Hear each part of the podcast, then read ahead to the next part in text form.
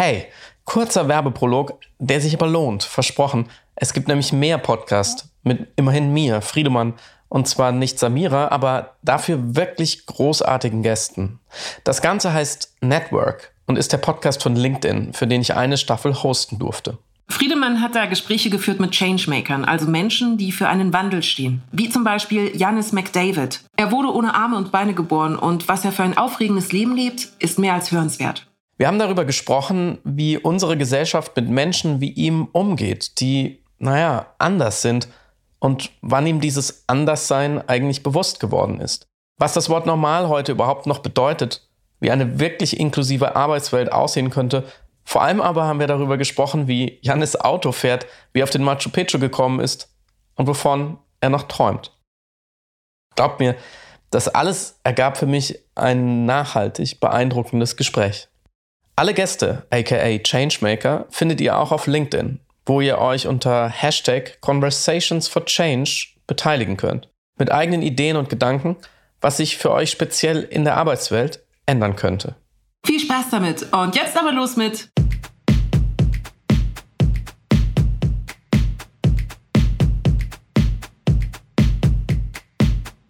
Du hörst Piratensender Powerplay. Das Gespräch am Ende der Woche mit Samira El-Wasil und Friedemann Karik.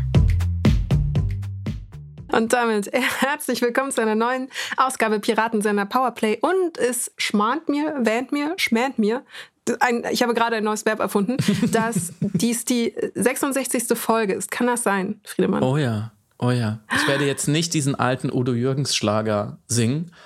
Da ich, allein schon, weil ich froh bin, dass ich überhaupt dabei sein darf. Äh, es ist nämlich auch schon die zweite Folge hintereinander, in der ich äh, aufgrund einer Stunde Zeitverschiebung zu meinem Ort, wo ich gerade bin, in, in Portugal, ähm, falsch zu spät quasi in, in den Unterricht kam äh, zu Samira und dann nochmal mir Zeit erbeten musste, weil ich noch überhaupt nicht, ich war noch überhaupt nicht da. Und ich finde ja, es ist, man müsste hier auch so ein äh, Three Strikes Modell einführen, wie so bei so Internetverstößen. In Frankreich gibt es, glaube ich, zum Beispiel. Ähm, man mhm. hat so, man darf so zweimal darf man so daneben lang. Beim ersten Mal war es vielleicht Unwissenheit, beim zweiten Mal war es vielleicht Blödheit. Und beim dritten Mal muss man dann davon ausgehen, dass man es einfach nicht kapiert oder dass es böswillig ist. Das heißt, wenn es mir nochmal passiert, dann muss mhm. ich sofort zurück nach Deutschland kommen. Weil dann habe ich einfach mein Recht, an einem schönen sonnigen Ort zu sein, finde ich. Dann hat man es einfach verwirkt. Also wenn man das nicht hinkriegt, muss ich ganz selbstkritisch sagen, dann hat man es nicht verdient, oder? Sofort in die deutsche Ortszeit geholt zur Bestrafung aus pädagogischen Gründen. Das gefällt mir gut als Idee. Es ähm, bringt mich auch zu dem Gedanken, dass mir erklärt worden ist, ähm, rein verhaltenspsychologisch, dass ab äh, dem vierfachen Fehlverhalten von etwas man es als Muster erkennen kann. Und das mhm. macht mir immer Angst, weil ich bestimmt häufiger mehr als viermal irgendwas falsch mache, aber wirklich nicht absichtlich. Aber es muss ja dann offenbar gemustert ja. sein. Und das führt uns aber vielleicht sogar schon zu dem ersten Thema, über das wir sprechen wollten, nämlich wie Verhaltensänderungen entstehen, warum die so schwer zu ändern sind und äh, warum wir in Mustern denken, die bedingen, dass wir dann manchmal falsch denken. Es geht nämlich ums Händewaschen. Genau, auch ums, auch ums Händewaschen als ähm, ein Verhalten, eine Maßnahme, äh, eine Hygienemaßnahme, die wir zu Beginn der Pandemie neu gelernt haben. Hoffentlich nicht alle neu gelernt, aber neu in ihrer Wertigkeit gelernt haben, die sehr viel propagiert wurde. Genauso die De Desinfektion, auch von nicht nur von Händen, auch von Oberflächen. Und ähm, uns ist diese Woche mal wieder aufgefallen, dass nach allem, was wir über dieses Virus wissen, das jetzt spezifisch auf äh, äh, dieses Coronavirus, über das wir die ganze Zeit reden, ziemlicher Quatsch ist, weil das gar nicht wirklich was bringt gegen die Infektion. Und warum wir das trotzdem immer noch machen, darüber wollen wir sprechen. Ich glaube, wir sprechen vorher sozusagen einmal über den Stand der Pandemie an sich, ganz kurz, mhm. um uns so abzuholen in diese irgendwie auch wieder interessante Phase der Pandemie. Und dann sprechen wir noch über die äh, offizielle Pandemie-Leugnungspartei AfD ähm, das passt mhm. auch eigentlich ganz gut. Ähm, wo stehen die gerade und warum konnten die noch nicht so richtig Kapital draus schlagen? Und soll man sich jetzt freuen, dass sie anscheinend mit jedem Tag noch blöder werden und noch dysfunktionaler und noch weniger auf die Reihe kriegen? Oder ist es kein Grund zur Freude, sondern eher zur Traurigkeit, weil sie sind ja immer noch eine starke Oppositionspartei im Bundestag? Und dann haben wir noch ein Thema, alles in gebotener Kürze, das sich Samira gewünscht hat tatsächlich. Richtig, Samira? Weil du bist ja wirklich so ein so ein richtiger Fußball-Afficionado. Du bist ja so ein FC Bayern-Ultra. Was ihr nicht wisstet, ist, sie stand wirklich 20 Jahre lang auch bei jedem Training an der Sebener Straße. Und sie hat ein Autogramm von Uli Hoeneß auf einem Fußball zu Hause. Richtig? Ich, ja, ich äh, äh, träume von Sternchen und äh, spreche FC Bayerisch äh, fließend. Ähm, ich bin, du, du, sagst das so ironisch, ich, ich gucke ja Fußball schon mit großem Amüsement. Ich bin jetzt nicht die größte Kennerin des Fachs äh, und kann dir vermutlich auch nicht, äh, was die Expertise angeht, das Wasser reichen, hatte aber eine sehr lange, ähm, ähm, weiß ich nicht, fern, platonische Fernzuneigung zu Peter Neururer, als er vor allem ja, äh, ja der, der letzte Fokuhila der Bundesliga. ja, stimmt, Mann. stimmt, stimmt. Du war tatsächlich, ein, ein, der, Entschuldigung, der erste Bundesliga-Trainer, der mit einem Computer gearbeitet hat, damals in den 90ern. Und das war eine Riesensensation. So? Heute wird er so verlacht als so ein Ruhrpott, äh, ja, Typ. Ähm, aber der war damals schon mal, der war, das war auch mal ein junger Wilder. Ja, also ich finde ihn auch sehr ähm, unorthodox, auf sehr konventionelle Art unorthodox, wenn es, äh, wenn ich irgendwie die, dieses Gegensatzpaar bei ihm aufmachen mhm. möchte. Ähm, und er war vor allem für mich interessant, als er den VfL Bochum angefangen hat zu trainieren, nach einer ganz langen Durststrecke, wo er quasi von der Fußballwelt fallen gelassen worden ist, wie eine heiße Kartoffel. Und alleine diese diese, diese fast traurige Heldenreise hat mich irgendwie so, weiß ich nicht, angerührt, dass ich dann wirklich aus reiner Sympathie eine große Freundin des äh, VfL Bochums wurde. Ja. Äh, wobei mich auch ein gemeinsamer Freund äh, Timon ähm, äh, sehr angesteckt hat mit seiner Begeisterung für den Club. Äh, und dann im Fahrwasser dessen eben auch Peter Neururer. Also Peter Neururer ist wirklich für Menschen, die unser Buch äh, schon gelesen haben, ist wirklich der klassische Man in the Hole Plot in einer mhm. Person. Stimmt. Der ist immer irgendwo reingefallen in einen Abstiegskampf oder so und man nannte die ja früher auch Feuerwehrmänner, diese Trainer, die immer mhm. kamen, um, wenn es brannte. Äh, interessant, aber du willst ja eigentlich nicht über Peter Neurohr reden, sondern über diese äh, die andere Veranstaltung. Die andere große Fußballveranstaltung, die uns jetzt in einem guten Jahr erwartet. Ab 21. November 2022 geht ja die WM in Katar los und wir haben neue Zahlen von Amnesty International bekommen, die alarmierend und skandalös sind. Und äh, ich finde, wir müssen wirklich dieses Jahr nutzen, um uns damit auseinanderzusetzen, dass wir diese WM auf gar keinen Fall so unterstützen können, wie sie gerade im Begriff ist, sich für uns zu entfalten. Das ist einfach für mich auf ganz vielen Ebenen aus ganz vielen Gründen keine Option.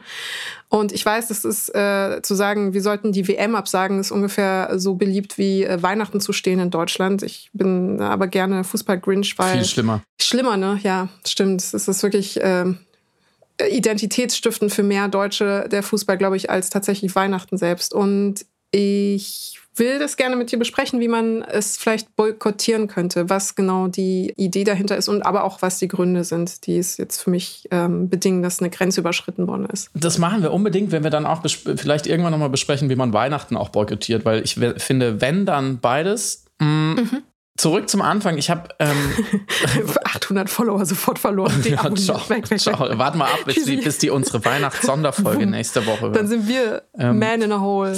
Ja, wir sind richtige, richtige Holes dann, wir beide. Ähm, ich möchte dich zu Beginn dieser Episode fragen, nicht wie es dir geht, sondern so ein bisschen spezifischer.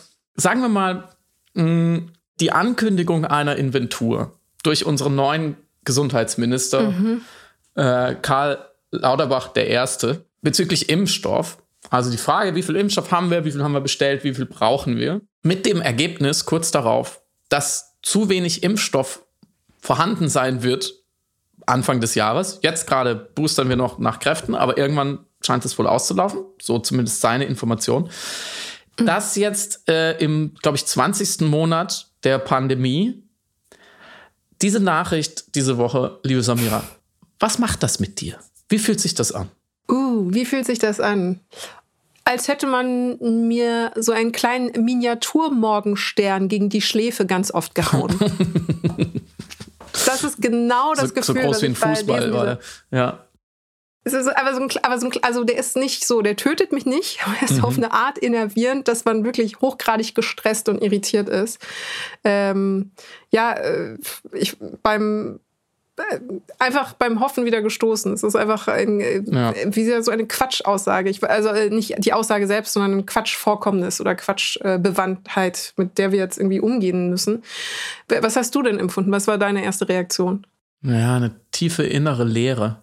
Ich, hab, oh. ich, ich, oh. ich bin ja sehr empathisch gegenüber ähm, Warenhäusern und Beständen. Mhm. Und ich spürte diese Leere unserer Impfbestände schon sehr tief in mir drin. Es war, als hätte eine, eine Figur, die Jens Spahn sehr ähnlich sieht, meine Seele aus mir herausgesaugt. Was mich zur zweiten Frage führt, die ich dir stellen wollte. Mhm. Liege ich komplett falsch oder steckt in meiner Ahnung ein kleines Restchen Wahrheit drin, dass äh, heute, wir nehmen am 16. Dezember 2021 auf, vermutlich alle seriösen ExpertInnen, vielen Medien, die darüber berichten und ganz Twitter klar ist, dass Omikron aller Voraussicht nach bald eine fünfte Welle auch nach Deutschland bringen wird, nachdem es in Nordeuropa mhm. zum Beispiel schon wütet und man die Zahlen dort mhm. ähm, wirklich stark steigen sieht. Und man deshalb auch hierzulande dringend Maßnahmen vorbereiten und Notfallpläne beschließen sollte und dass man nicht den Eindruck hat, dass es passiert. Oder spinne ich? Nein, wir haben noch ganz viel gemacht, Friedemann. Wir haben ja zum Beispiel die Testpflicht abgelegt. Also, ja, bitte dich. Das war, das, war ein wichtiger also. Schritt. Ja. Und diese zwei Nachrichten zusammen, da kommt eine neue äh, Bedrohung und wir haben von dem wichtigsten Ding, was es so gibt gegen diese Bedrohung, zu wenig. Was hat das in der Kombination mit dir gemacht, Samir?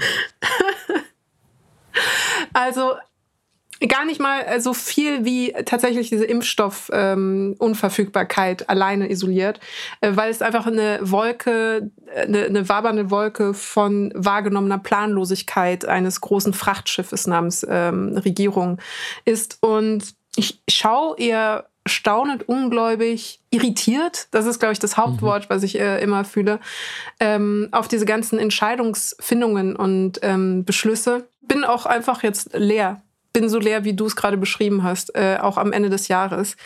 Ähm, weil ich kann, es gibt ja, wir, wir haben es auch schon besprochen in dem Podcast, ein paar Coping Mechanisms, ein paar ähm, Strategien damit irgendwie umzugehen. Mhm. Man schlägt verrückt lachend die Hände über den Kopf zusammen, man wird sarkastisch, man wird sardonisch, man wird zynisch, man wird wütend, man wird traurig, man wird lethargisch, man, man gibt auf, man resigniert man macht diesen Podcast, der wirklich äh, die Rettung, Rettung durch diese Pandemie war.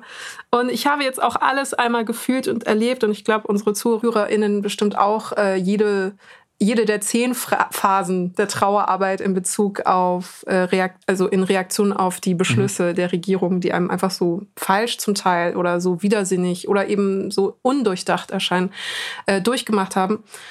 Und ich bin jetzt leer gedacht ich bin leer gedacht, ich weiß nicht. Wir, wir, also wir können, wir können ja, es wäre ja nicht so, als können wir jetzt noch mal eine Petition starten. nee, der, der, der, der, Käse ist gegessen. Das war's. Also nie wieder penitent sein. Nicht mal mit dir zusammen. Ganz ehrlich. Wir haben schon viel Quatsch zusammen gemacht und auch viel Quatsch ja. schon zweimal gemacht und manchen Quatsch auch schon ja. 66 Mal. Aber ich glaube, eine zweite Petition starten wir beide erst, wenn es gesicherte Chancen gibt, dass man George Michael wieder lebend auf eine Bühne bekommt. Und dazu braucht es noch ein paar Stimmen. Dann würde ich ähm, vielleicht das Risiko nochmal eingehen. Aber bevor ich dir die dritte und letzte Corona-Frage stelle, für diesen mhm. Podcast, mhm. hoffentlich, ähm, habe ich, glaube ich, eine gute Nachricht. Weil in diesem Ohnmachtsgefühl, was du gerade eben auch beschrieben hast, in dieser Leere äh, und in dieser ja, fatalistischen Auslieferung an was auch immer da kommt, an Welle und gleichzeitig Mangel, gibt es, glaube ich, schon noch Potenziale dessen, was wir alle ähm, tun können oder ändern können, neben natürlich einfach nicht mehr rausgehen, um sich zu schützen und andere. Und ich glaube, unser ganz banaler Alltag ist jetzt im Monat 20 der Pandemie noch lange nicht optimal auf dieses Virus eingestellt. Was mich zu der Frage führt, wie du es mit dem Händewaschen hältst. Mhm. Wie viel wäschst du dir die Hände? Machst du es mit Seife und natürlich 30 Sekunden? Wie, wie oft desinfizierst du dir die Hände und desinfizierst du Oberflächen in deinem alltäglichen Leben? Also jetzt wirklich, ich meine okay. wirklich den Alltag. Jetzt nicht, wenn dein Freund Corona hat, so, sondern einfach so im Alltag. Ähm, immer mit dem Sakrotan-Spray unterwegs. Nein, ich äh, wasche mir Äh, auch ehrlich gesagt nicht mehr die Hände, seitdem wir die Pandemie haben, weil ich den Eindruck hatte, dass ich sie vorher schon immer so oft gewaschen habe, wie es äh, sinnvoll oder mhm äh, notwendig ist. Oh, das ist ja der erste. Es wird, es wird so ein Shitstorm-Podcast heute und so ein Kritik-Podcast. und es wird wieder so ein Podcast heute, wo wir dann hinterher so ellenlange E-Mails von Menschen haben, die uns einfach leider an einer Stelle falsch verstanden haben oder wir haben uns missverständlich ausgedrückt. Und dann schreiben die so vier Seiten, was das für ein riesiger Skandal wäre mit Quellen. Und das war der erste, dass du sagst, ich habe mir seit Beginn der Pandemie jetzt nicht mehr die Hände gewaschen als vorher. Das ist gefährlich, Samira. Aber bitte sprich weiter. Ja, weil ich mir vor der Pandemie schon sehr viel die Hände gewaschen habe. Das sagen Sie an. Ganz einfache Arithmetik. Ähm, was ich aber immer jetzt dankbar nutze, sind immer die Desinfektionsspender, die überall nun verfügbar sind, weil es mir einfach eine diebische Freude bereitet und ein ganz ähm, subjektives, auch eigentlich sehr artifizielles äh, Hygienemoment mhm. bietet. So in der U-Bahn, die ja tendenziell immer so eine Patina hat oder in irgendwelchen Kaufhäusern, die auch immer so ein bisschen voll sind mit Menschen, ist das irgendwie so eine ganz komische Illusion der, der Selbstreinigung, wenn man ganz kurz seine Hände mit diesem äh, Desinfektionsmittel mhm. irgendwie benetzen kann. Äh, und dann auch eben dramatisch auch einreibt, so dass auch jeder sieht, wie gut man die Technik beherrscht, den Daumen so drehen und auch zwischen den Fingern nicht vergessen. Also das habe ich äh, neu dazugelernt und das Happy Birthday singen beim Händewaschen. Das habe ich vorher bestimmt nicht gemacht. Also immer so gewaschen, dass ich das Gefühl habe, das ist alles eingeseift und dann alles abgewaschen. Aber ähm, einen Song dabei singen, um diese 30 Sekunden auch wirklich zu gewährleisten, das habe ich nicht gemacht. Mhm. Sozusagen der Virenbuster aus der Tube. Man drückt auf so einen Knopf. Es gibt mhm. ja auch diese, mhm. diese automatischen, diese ähm, elektrischen Spender, wo man nur so drunter fährt über so einen, äh, wie sagt man, Lichtschranke oder sowas. Ähm, und dann kommt das Desinfektionsmittel raus. Und man hat wieder einmal an einer kleinen, aber vielleicht entscheidenden Stelle dem Virus aber so richtig eins reingewirkt, mhm. weil natürlich Desinfektionsmittel, äh, auch dieses äh, SARS-CoV-2-Coronavirus, äh, wie ich jetzt lernte, inaktiviert ist der, der korrekte Fachausdruck. Also ich sage immer töten natürlich. Es mhm. äh, murks es ab, es brandschatzt äh, seine, seine äh, Heimat und bringt alle um und alle seine äh, nachkommen. Das ist so meine kleine äh, mittelalterliche Vorstellung, wenn ich das mache. Aber es heißt, es inaktiviert einfach. So, und dann kann es, Geil. kann es nichts mehr anrichten. Ähm, das ist auf jeden Fall richtig. So, und deswegen, da, an dieser Stelle komme ich schon an meine Disclaimer. Weil es wird heute, äh, sagen wir mal. Polemisch. Nee, es wird nicht polemisch, das will ich ja überhaupt nicht sein. Ihr wisst gar nicht, ich glaube, das darf ich, darf ich kurz an unsere ZuhörerInnen richten. Ich bin ja so ein bisschen, ich gehe hier manchmal raus. Jetzt mal, jetzt mal, jetzt reden wir mal Tacheles. So, ich bin weit okay. genug. Jetzt kann, jetzt kann ich wirklich mal meine, meine Seele, die nicht mehr da ist, ähm, öffnen. Ich gehe hier manchmal raus aus so einer Aufnahme und denke, fuck, heute war es wieder nicht Friedemann, sondern Kriegemann. Heute hast du wieder so viel rumkritisiert und es war so schlecht gelaunt, es war so, bessermeckerisch. So, es war nicht, mhm. nicht, nicht nur irgendwie gesagt, ja, ich weiß besser, sondern auch so, ja, es hätte man alles besser machen sollen. So wie, ich werde es nie vergessen, Stepler und Waldorf bei äh, der Muppets Show. äh, die, die, die zwei alten Männer in der Loge, die immer so runterkacheln. Äh, und ähm, da gab es einmal, das, das fasst diese Charaktere zusammen und dann sagt der eine zum anderen sagt so, nach so einer Aufführung von den Muppets sagt er, sie hätten es anders machen sollen. Dann sagt er, ja, wie denn? Sagt er, ja, besser. So, das, manchmal habe ich das Gefühl, das ist mein, meine ganze Podcast-Persona zusammengefasst. Ich bin diese zwei, die da oben so, so, das möchte ich gar nicht. Das macht mir überhaupt gar keinen Spaß. Deswegen wird es auch keine Polemik. Mm, es werden mhm. Fragen. Ich versuche Fragen zu stellen. Das ist noch schlimmer, wenn man so passiv-aggressiv sagt, ich stelle nur Fragen. Ich stelle die ganze Zeit, Fragen. Ja, man hatet man so ab. Okay, aber das, das ist mir deswegen wichtig, dieser Disclaimer davor. Also, es macht mir gar keinen Spaß. Ich will mich da gar nicht drüber produzieren. Es hat mir damals bei den Masken auch schon keinen Spaß gemacht. Es hat mir bei der Petition keinen richtigen Spaß gemacht. Doch, es hat mir dann schon Spaß gemacht, aber es ist nicht mal, das nicht, nicht das, womit ich mein Leben füllen will, dass ich sage, öh, da läuft irgendwas schief und so mit dem Finger drauf zeigen. Schon gar nicht in diesem Bereich, weil nämlich Disclaimer Nummer zwei, einer der absoluten Top Ten Standard Hauptsätze dieser Pandemie. Ich bin kein Virologe. Natürlich bin ich kein Experte für dieses Virus, du auch nicht, wir zusammen nicht, die meisten, allermeisten Menschen, die uns zuhören, nicht und die allermeisten Menschen, die darüber schreiben und reden, übrigens auch nicht. Ich zitiere natürlich immer nur und das kann man alles gerne selber nachlesen. Deswegen versuchen wir immer so ein bisschen transparent mit den Quellen zu sein und das war auch damals bei Hashtag Maske auf so. Neue HörerInnen wissen es vielleicht nicht, aber das haben wir zusammen mit äh, FreundInnen, vor allem Christiane Stenger, gestartet, äh, damals in, in, der Frühphase der Pandemie, um einfach den Leuten klarzumachen, hey, Maske tragen ist sinnvoll. Nämlich, wir erinnern uns alle in grauer Vorzeit, es gab mal eine Zeit, da hat man das angezweifelt, ob Masken gegen Corona helfen und welche Masken mhm. und wie man sie trägt. So, und das haben wir versucht aufzuklären. Ähm, und da war, hatten wir natürlich auch schon die Haltung des interessierten Laien und haben gesagt, aber wir wir haben natürlich die Studie nicht selber gemacht, aber wir können sie halbwegs lesen und hier sind sie. Und wenn ihr Argumente dagegen findet, klar, dann nehmen wir die auf. Aber die Argumentation war relativ klar, heute trägt die ganze Welt Masken. So. Das führt zum nächsten Disclaimer und dann höre ich auch fast auf. Die Pandemie ist kompliziert, Dinge ändern sich, Wissen ändert sich. Man, morgen kann alles anders sein. Das heißt, ich verurteile niemand, der ähm, sagt, ja, aber hey, bisher haben wir doch anderthalb Jahre so gemacht, warum sollen wir das jetzt ändern? Das ist völlig normal. Mhm. Und mhm. Äh, viertens und letztens, die sogenannten AHA-Regeln, also der Abstand, äh, Hände waschen, Hygiene, äh, Alltags, äh, so, ne, so diese Alltagsklugheit einfach, die sind gut, weil sie natürlich grundsätzlich Krankheiten von Menschen fernhalten. So. Und das ist natürlich in einer Situation, wo man ein überlastetes Gesundheitssystem hat, nicht schlecht. Gerade andere Influenza-Viren, so die, die Grippe oder irgendwelche Noroviren oder whatever. So Menschen mit kleinen Kindern wissen da besser davon, wovon ich spreche. So, ich kriege sowas zum Glück nicht so oft, aber das ist ja wirklich auch einfach eine Plage und äh, besetzt Arztpraxen und Krankenhäuser. Und deswegen ist es gut, wenn man eh ein Problem hat, dass die Leute sich hygienischer verhalten. Mm, und die, zum Beispiel die herkömmliche Grippe wird ja über Schmierinfektionen übertragen. Deswegen ist es natürlich sinnvoll, äh, mit den Händen ein bisschen aufzupassen. So, das mhm. ist gut. Das will ich gar nicht in Abrede stellen. Aber, jetzt kommt das Aber, das hilft gegen dieses Coronavirus leider sehr, sehr wenig, bis bei manchen Dingen muss man sagen, gar nichts. Zum Beispiel Oberflächen zu desinfizieren.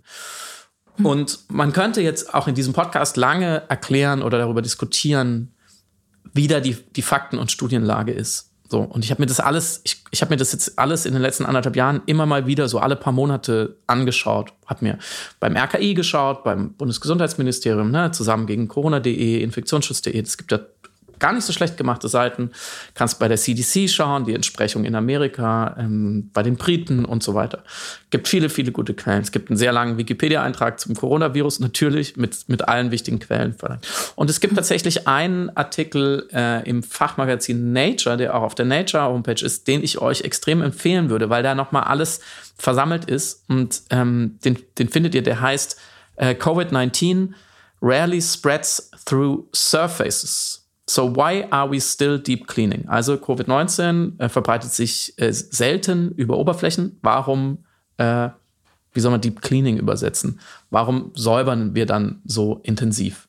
Hm, den könnt ihr lesen, der ist vom 29. Januar 2021. Alles, was ich jetzt sage an fachlichen Sachen, ist von einer dieser Quellen, die ich jetzt gerade genannt habe. Vor allem natürlich von den Deutschen, RKI und BMG, und aber eben aus diesem Nature-Artikel, weil der ist nämlich mal der Frage nachgegangen, so wie ist es denn eigentlich mit der Kontakt- Übertragung, vulgo auch Schmierinfektion. Ich versuche dieses mhm. Wort ähm, zu vermeiden.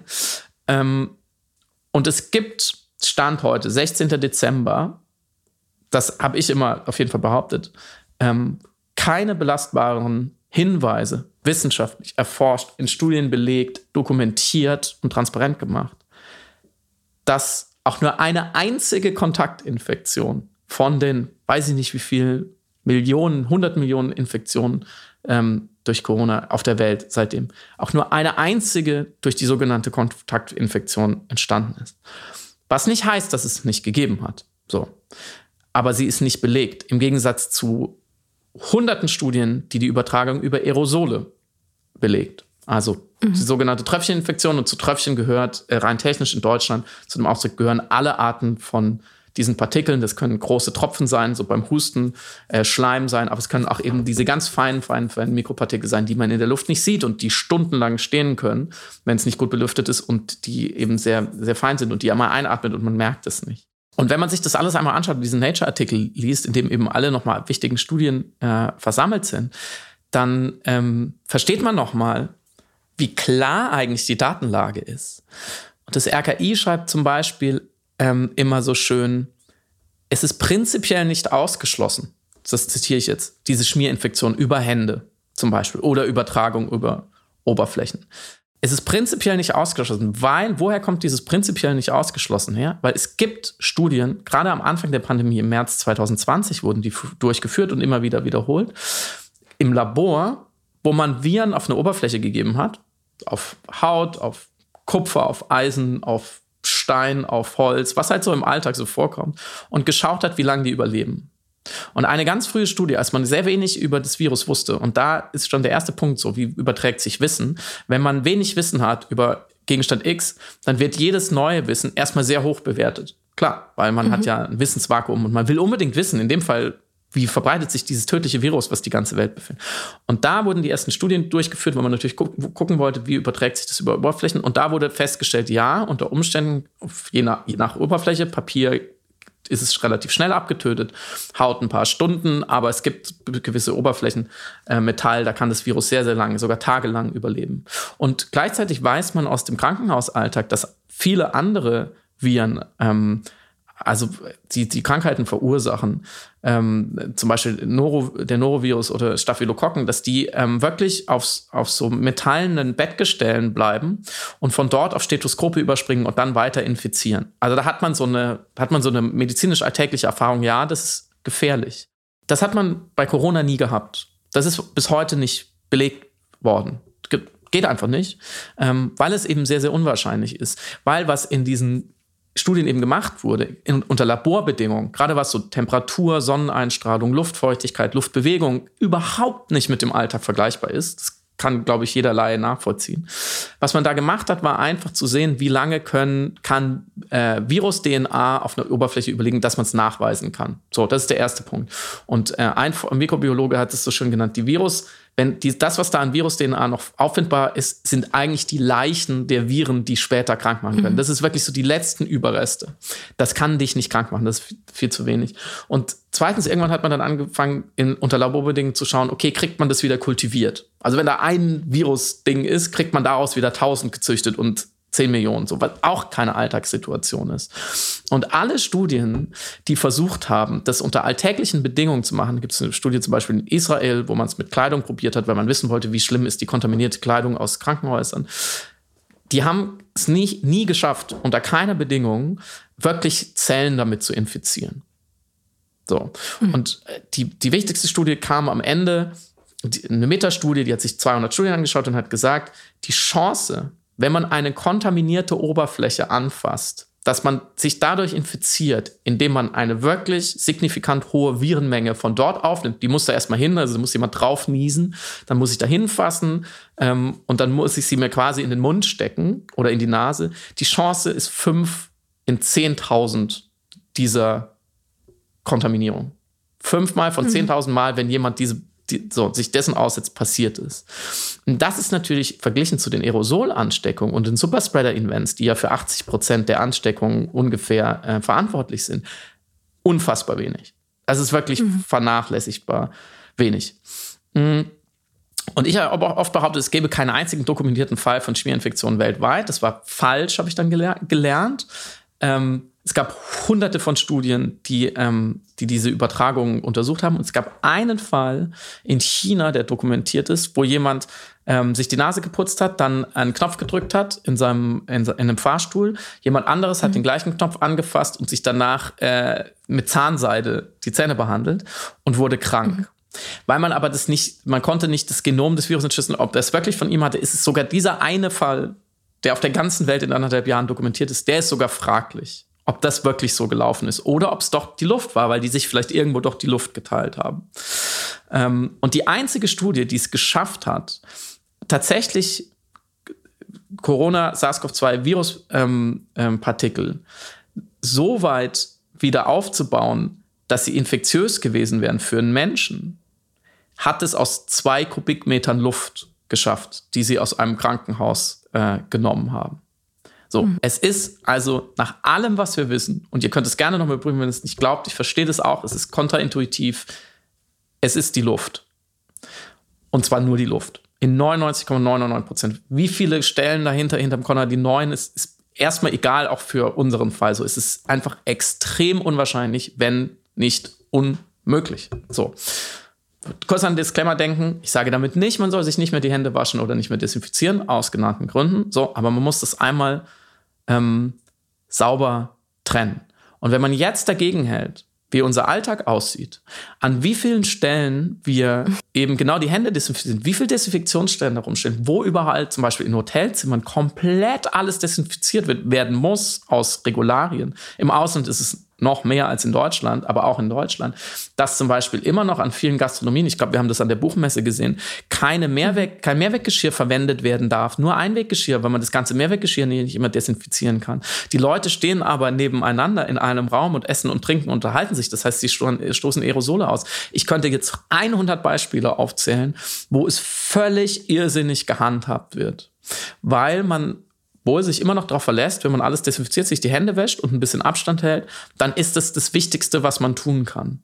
Und das stimmt einfach nicht. Diese Maßnahmen sind so wenig wirksam, dass man sie fast als wirkungslos bezeichnen kann. Wenn man die Skala anschaut, in der sie immer noch durchgeführt werden, die Wichtigkeit, die sie in der Kommunikation einnehmen und dagegen im Vergleich sich anschaut, was machen wir denn eigentlich gegen diese Konzentration von Aerosolen in der Luft? So, wie konsequent lüften wir eigentlich? So, mir fällt mal Gastronomie, Gastronomie ein, die keine Auflagen hat zum Lüften in den allermeisten Fällen. Also, ne, das, dieser völlig, diese völlige Irrsinnsregel, dass man beim, beim Reinkommen in ein Restaurant oder eine Bar eine Maske tragen muss. Und wenn man sitzt, darf man sie abziehen. Und die Leute schreien sich an und essen und trinken und lachen und singen und stoßen natürlich enorm viele Aerosole aus und die sind in der Luft. Und weil nicht wirklich gelüftet wird, ist es natürlich ein gefährliches Umfeld. Das akzeptieren wir, aber wir desinfizieren uns alle die Hände davor. Und diese Diskrepanz, finde ich, das wäre was, wo eine neue Regierung und ein neuer Gesundheitsminister, der ja viel, echt viel davon versteht, hundertmal mehr als wir alle zusammen, mal eine Inventur unseres Alltags anstellen könnte, nach der hoch erfolgreichen Inventur der Impfbestände, und mal schauen könnte, was, was haben wir denn im Alltag jetzt für Regeln, was setzen wir für Maßnahmen um und was davon ist wirklich sinnvoll, wo geht der Fokus irgendwie in die richtige Richtung, wo sind Ressourcen, kognitive, finanzielle, politische richtig eingesetzt und wo gefährden sich Leute enorm, während sie denken, sie sind sicher, weil sie sich die Hände desinfizieren mhm. was ja auch wirklich eine unterlassene Hilfeleistung an Aufklärung ist, vielleicht nochmal genau zu erklären, wie sich dieses Virus wirklich überträgt und was man machen kann und warum auch diese Masken deswegen so wichtig sind. So, das war jetzt schon mal ein sehr langer Monolog. Es tut mir leid, aber ich hab's. Hast du gemerkt? Ich hätte es keine Sekunde kürzer hingeregt. Da könnte man jetzt noch so viele Sachen sagen, aber ich, ich, es geht einfach nicht. Entschuldigung. Nein, ich verstehe das ja auch hundertprozentig. Ähm, erstens, weil du dich auch absichern musst und wolltest und das auch äh, sehr gut getan hast, ähm, um auch das, was man in der Wissenschaft intersubjektive Objektivität nennt, mhm. Ähm, mhm. um zu erklären, wie man auf einen Gedanken am Ende seines Gedankengangs gekommen ist und den möglichst transparent zu machen, so dass er für jeden nachvollziehbar ist und jeder, der quasi die Quellen nutzt, die du auch zur Verfügung hast, zu demselben Schluss kommen müsste. Und das ist ja hochwissenschaftliches Arbeiten. Deswegen ähm, vielen Dank erstmal an der Stelle. Es ist überhaupt nicht ähm, uh, das war zu aber, lang gewesen. Das war schön. Das tut mir auch mal gut. Vor allem, weil es zu spät war. Jetzt habe ich es alles wieder gut gemacht. Jetzt hast du es komplett ausgeglichen, äh, weil auch interessant war an deiner Nacherzählung, auch speziell in Bezug auf die Metastudie, ich glaube, die Lancet-Metastudie, auf die du rekurrierst, äh, eventuell ähm, deutlich wird, dass ein Fehler, oder nicht, Fehler ist vielleicht das falsche Wort, weil ähm, es gibt immer ein Messensspiel Raum, also nicht eher mhm. Sondern Messspielraum, der bedingt, dass du gerade zu Beginn eben dieser Pandemie ja auch dein Lineal erst bauen musst. Also was misst du genau? Was sind ja. wie was sind die Skalen, mit denen du arbeitest? Und um noch zwei weitere Begriffe ja aus der Empirie zu nennen, ähm, jetzt heute Empirie äh, Propedeutikus mit Samira, ähm, Reliabilität mhm. und Validität. Ähm, mhm. Validität mhm. fragt immer, benutzt du das richtige Lineal, um das zu messen, was du messen möchtest? Also wenn du die Luftfeuchtigkeit im Raum messen möchtest, ist es dann sinnvoll, ein Geodreieck da reinzustellen. Und die zweite Frage ist Reliabilität. Also bleibt dein Messinstrument auch immer konsequent gleich oder mhm. verändert mhm. äh, im übertragenen Sinne sich das Lineal manchmal in der Länge und dann ist es natürlich schwer, die Ergebnisse zu vergleichen. Und speziell in dieser Metastudie fand ich, wurde deutlich, aufgrund der experimentellen Anordnung, mit denen eben gemessen worden ist, gibt es eine Virenlastübertragung, mhm. wurden falsche Sachen gemessen. Es wurde nicht, es sollte gemessen werden, wie ansteckend ist eine sogenannte Schmierinfektion und gemessen wurde nur, oder nur in Anführungszeichen ist ja wichtig, dass das eben gemessen worden ist, auch um es auszuschließen, wie lange hat überhaupt äh, Virenlast Bestand oder wie lange existiert ein äh, äh, Virus auf einer ganz speziellen Oberfläche. Und wenn jetzt jemand genau diese Oberfläche eine Sekunde nach, äh, nachdem das Tröpfchen dorthin gelegt worden ist, einmal ableckt, dann mhm. ist vielleicht die Möglichkeit da, dass er sich anstecken könnte. Aber die Experimente haben sozusagen reale Situationen nicht abbilden können. Und da sind wir bei einem dritten Problem insgesamt auch von experimenteller Forschung. Je größer deine Kontrollbedingungen innerhalb eines Labors sind, desto kleiner ist die hundertprozentige Übertragbarkeit auf eine externe Situation, weil die Situation, die du erschaffen hast, eine artifizielle sein muss, damit du deine Ergebnisse ja auch vergleichen kannst. Mhm. Demgegenüber auf einem, in einer ganz anderen Disziplin sind zum Beispiel Feldforschungen angelegt. Da schaust du einfach in der freien Natur, wie verhalten sich Sachen und da hast du eine hundertprozentige Non-Artificialität, hast aber keine Ergebnisse, die du immer vergleichen könntest mit anderen, weil es dann jedes Mal ein bisschen anders war, sind aber eben näher an der Wirklichkeit die du äh, vielleicht irgendwie zu erforschen versuchst. Und das alles zusammengebracht führt natürlich dazu, dass wir dann diese Ergebnisse haben, diese Zahlen, die aber eigentlich nicht mit dem gemessen worden sind, was für uns, für unseren Alltag irgendwie sinnvoll gewesen wäre. Und dann das Ganze noch gekoppelt mit ähm, der Übernahme der Fakten in einer Zeit ohne Informationen. Das heißt, wie du ja am Anfang schon ähm, richtig ähm, be beschrieben hattest, man stürzt sich dann umso mehr auf diese paar Informationen, die man dann hat. Und die werden dann so lange eingefräst in eine Vorsorgekommunikation, mhm. antizipierenden Pessimismus dass es irgendwann zu schwer ist, dann diesen ganzen Kurs zu korrigieren, wenn das einmal als Verhaltensänderung zu sehr ähm, einiteriert wurde, sozusagen einmal eingefräst worden ist in unsere, in unsere Art zu handeln. Und da sehe ich so einen riesen Kontrast vor allem zwischen der politischen Kommunikation, die sich dann auf eine Aussage einigt, zum Beispiel AHA-Regeln. Mhm. Und dann kommen immer mehr WissenschaftlerInnen dazwischen und rufen dann laut, hey Leute, das bringt überhaupt gar nichts. Und wir haben eine extreme Schere zwischen einer Kampagne zum Beispiel, die ein Jahr läuft, wo an Bushaltestellen eben äh, A plus H plus A steht äh, und zwischendrin einzelne WissenschaftlerInnen, die sagen, das ist eigentlich nicht ganz richtig.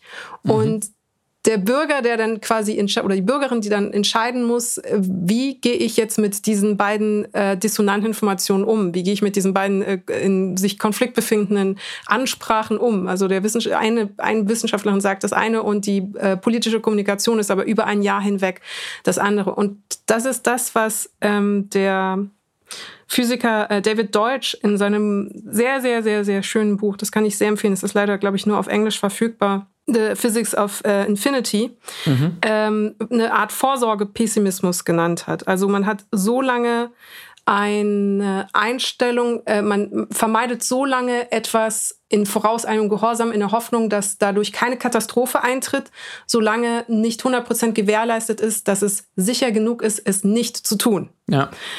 Da wir keine hundertprozentige Info hatten, dass es sicher wäre, im Rahmen der Pandemie wohlgemerkt, sich nicht die Hände zu waschen, hat man es eben dann doch gemacht. Ja. Das war dieser Vorsorgepessimismus. Mhm. Den würde man sich für ähm, entscheidende PolitikerInnen mal mehr wünschen, als für händewaschenden, händewaschende BürgerInnen. Ja. so. Das war sehr gut, dass du diese wissenschaftliche, diesen Hintergrund und diese Metaebene geliefert hast, weil es erinnert mich und da, es ist ja nicht unser Thema, ob jetzt die Leute sich die Hände waschen sollten oder nicht und wie und desinfizieren und so. Das ist ja, das ist ja nur ein Beispiel für etwas, was uns eher interessiert. Doch, nämlich doch, eigentlich, wascht euch die Hände. doch, wascht euch unbedingt die Hände, genau. Ich sag's, ich sag's noch zweimal. Ich sag's an dieser Stelle, ne, weil es ist auch so ein, es ist so ein Trigger. Man merkt es zwar, wenn man, ich habe das getwittert, wenn man zum Beispiel auf Twitter geht und sagt, hey, dieses Händewaschen, ganz ehrlich, gegen dieses Coronavirus, hier sind ein paar Quellen, es bringt nicht so richtig viel.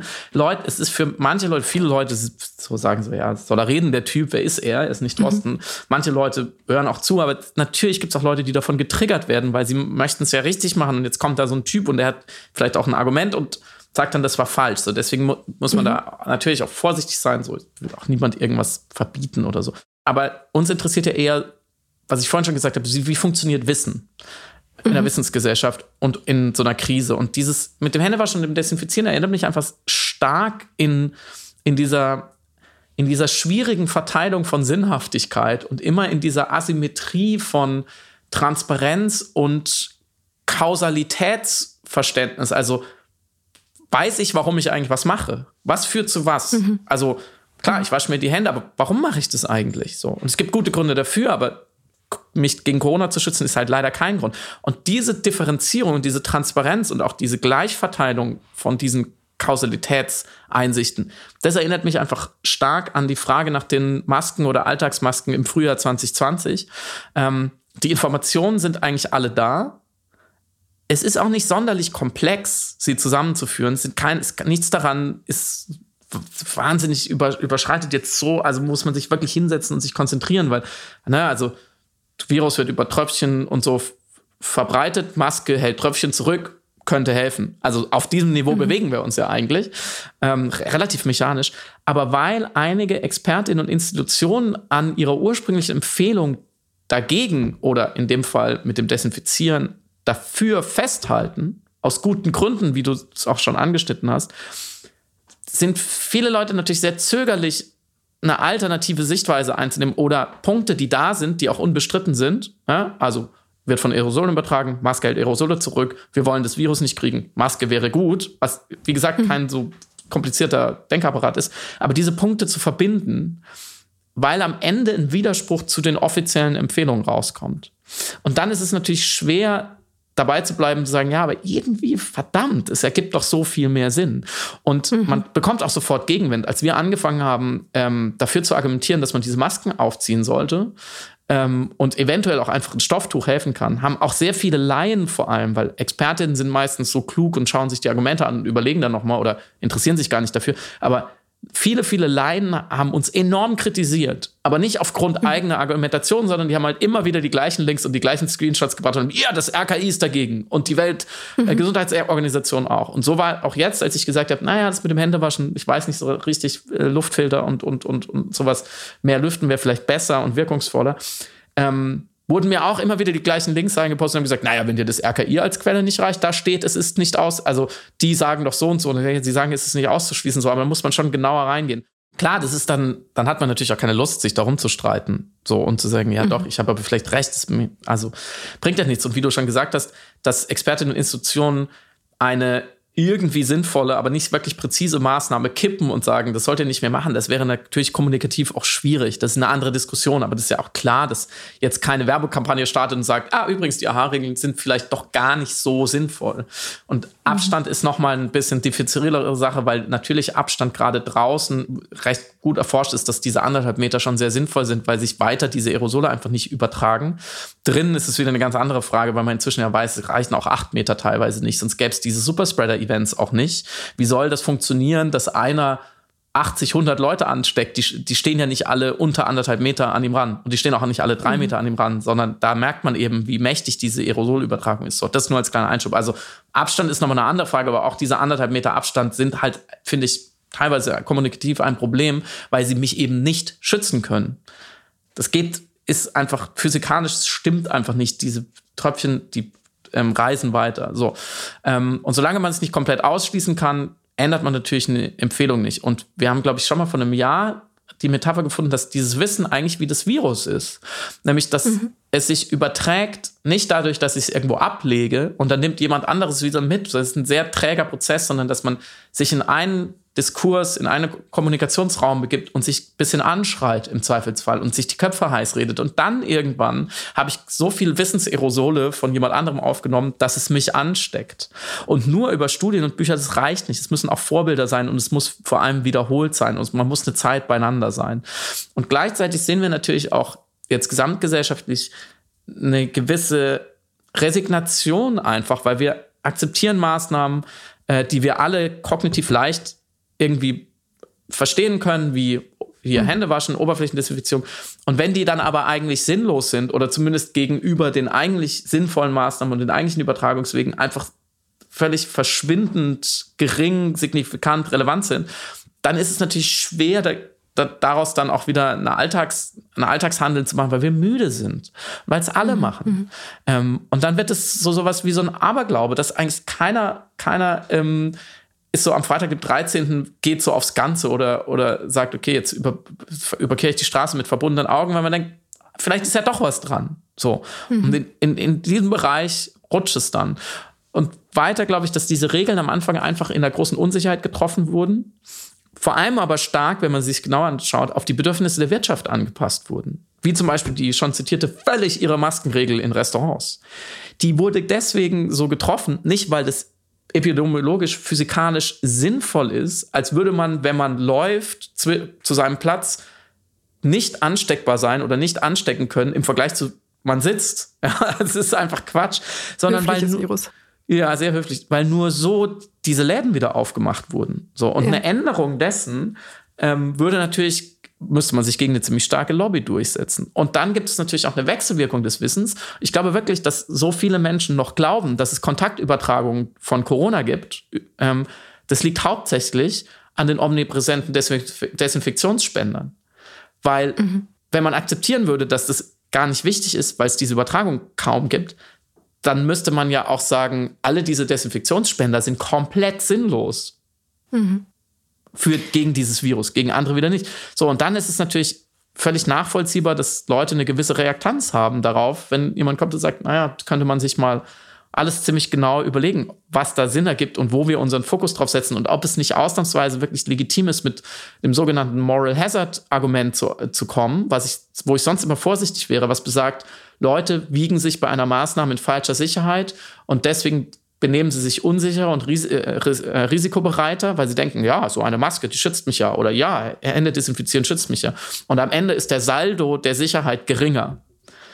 Mhm. Und bei den Masken war ich immer dagegen. Beim Handdesinfizieren, weil es einfach so wenig gegen Corona bringt, bin ich inzwischen dabei, dass ich sage, es wiegt viele Leute, glaube ich, in der falschen Sicherheit. Die desinfizieren sich die Hände, setzen sich irgendwo hin und akzeptieren, dass die Luft steht in einem Raum mit 30 Leuten ohne Masken. Mhm. Dabei sollten sie die Desinfektionsspender umschmeißen und sofort die Fenster aufmachen, epidemiologisch gesehen. So, und jetzt sage ich zum letzten Mal, bitte glaubt nicht, ich bin gegen Händewaschen und äh, Desinfizieren grundsätzlich. Ich sage es jetzt wirklich zum letzten Mal. Aber man muss nochmal so klar sehen, wenn man sagt, ja, aber das Gesundheitssystem wird äh, dadurch durch andere Infektionen entlastet, muss man sagen, wir reden vor allem ja über die Überlastung auf den Inf äh, Intensivstationen. Intensivstationen. Ja. ja. Und da kommt man mit einer Grippeerkrankung sehr schwer hin oder mit einem Norovirus. So, was so landläufig einfach zirkuliert. Weil diese Sachen sind ja endemisch, an die haben wir uns gewöhnt, die befallen uns nicht so arg. Deswegen ist ja Corona auch so schlimm, weil man davon sterben kann und zwar relativ viele Leute sterben, relativ viele Leute hospitalisiert werden. So, deswegen ist zu sagen, ja, aber das ist ja wichtig, damit äh, die Krankenhäuser nicht überlastet sind, nicht ganz falsch wiederum. Aber das ist so, wie wenn man sagt, hey, wir wollen die Verkehrstoten reduzieren, weil das ist wirklich unerträglich, dass so viele Leute im Verkehr sterben. Und deswegen verteilen wir jetzt an gefährlichen Kreuzungen Vitaminpräparate und machen so ein bisschen Anti-Raucheraufklärung, damit die Leute nicht so viel rauchen. Weil dann sterben ja auch weniger Leute, dann sind die Intensivstationen nicht so belastet. Aber das eigentliche Problem, dass nämlich Leute von Autos überfahren werden, adressiert man damit nicht. Und deswegen ist es nicht falsch. Deswegen wäre ich nicht gegen Anti-Raucheraufklärung an gefährlichen Kreuzungen. Von mir aus macht es.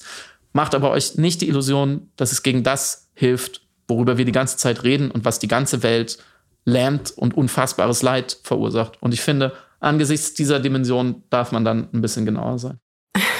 Da sind so viele Sachen drin. Ähm, ich fange mal von hinten an, ja, weil bitte. meine Frage an dich wäre gewesen, glaubst du, dass tatsächlich ein Fokus auf das Desinfizieren als eine realistische Möglichkeit, sich gegen das Virus zu schützen, zu viele Ressourcen wegzieht. Ressourcen meint ökonomische Ressourcen, also die Spender mhm. kosten ja auch äh, was, die Seifen kosten was, das Desinfektionsmittel, was an anderer Stelle, zum Beispiel Luftfilter oder sowas, besser investiert wäre.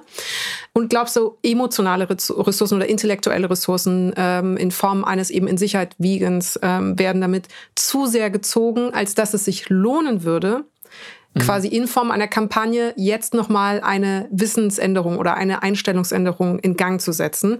Oder sagt man, Sunken Costs, äh, der, der Karren ist jetzt sowieso schon ins ja. äh, Sterilum gefallen und das nehmen wir jetzt mit. ähm, das, ja, dann ist er wenigstens sauber. Das ist ja schon mal gut. Dann ist er wenigstens ja. sauber. Und dann haben halt die Leute saubere Hände. Ähm, das ist ja jetzt auch nicht, also ne, desinfizierte Hände, das ist ja aus den genannten Gründen eben eh nicht das Schlechteste.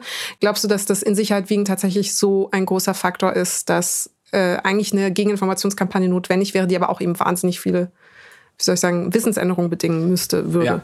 Jetzt bist du natürlich schlau und schnell und hast schon wieder sieben Fragen auf einmal gestellt, auf unterschiedlichen ja, Ebenen. Ich versuche zu zaubern und ähm, durch, die durch die super konkrete Frage der Aufklärungskampagne äh, halbwegs eine Antwort zu geben.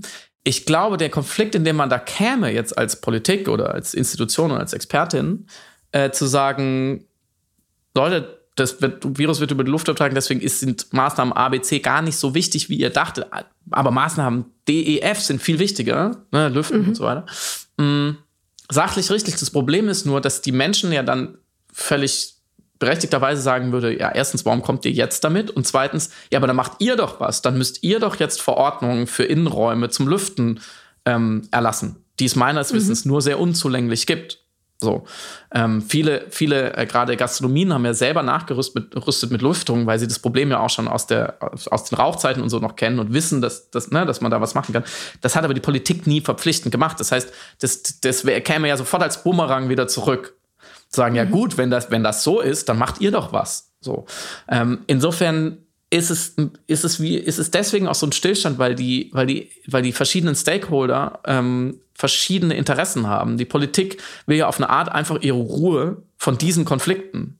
So. Mhm. Und die Politik hat ja andere Instrumente. Die könnte sagen, hey, wir könnten jetzt alle zum, zu, zu Luftkonzepten zwingen und alle Gastronomien und alle Läden und alle Supermärkte ähm, zwingen, so CO2-Luftmesser für viel Geld einzubauen bauen.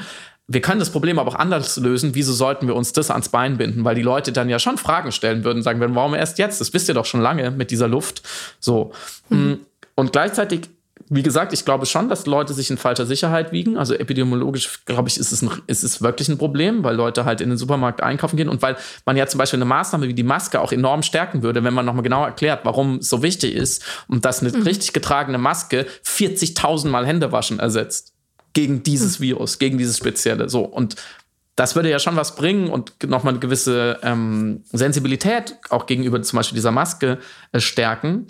Ähm, warum zum Beispiel es auch so schlimm ist, warum, dass die, wenn die Nase drüber hängt. Ja, also so, solche Sachen einfach nochmal klarer machen wäre natürlich gut. Hm. Gleichzeitig kann ich nicht einschätzen, was, es, was diese Desinfektionsorgien kosten. Ist mir ehrlich gesagt mhm. auch so ein bisschen egal. Ich finde, Geld ist da immer das schlechteste Argument. Ich würde sagen, ja, bitte machen, aber ich verstehe ausnahmsweise auch, warum Politik sich da schwer tut und warum es einfach, warum wir vielleicht einfach noch jahrelang diese blöden Desinfektionsspender sehen, aber keine Lüftung. Und mhm. irgendwann in, in 20 Jahren werden die Leute uns fragen, wart ihr eigentlich völlig bescheuert? Und das kann man auch das kann man auch innerhalb der Wissenschaftscommunity, das führt jetzt hier zu weit, aber das kann man noch ein bisschen erklären. Sogenannte Miasma war ja eine Theorie im Mittelalter bis ins 19. Jahrhundert hinein, wo man anfängt dann an Mikroben zu forschen und die wahren Ursachen für solche ähm, äh, Epidemien und Infektionskrankheiten herauszufinden, ähm, dass man dachte, es ist schlechte Luft, die kommt aus dem Boden, beziehungsweise die mhm. entsteht durch schlechte Hygiene in armen Vierteln und dadurch werden die Leute krank, was natürlich nicht stimmte.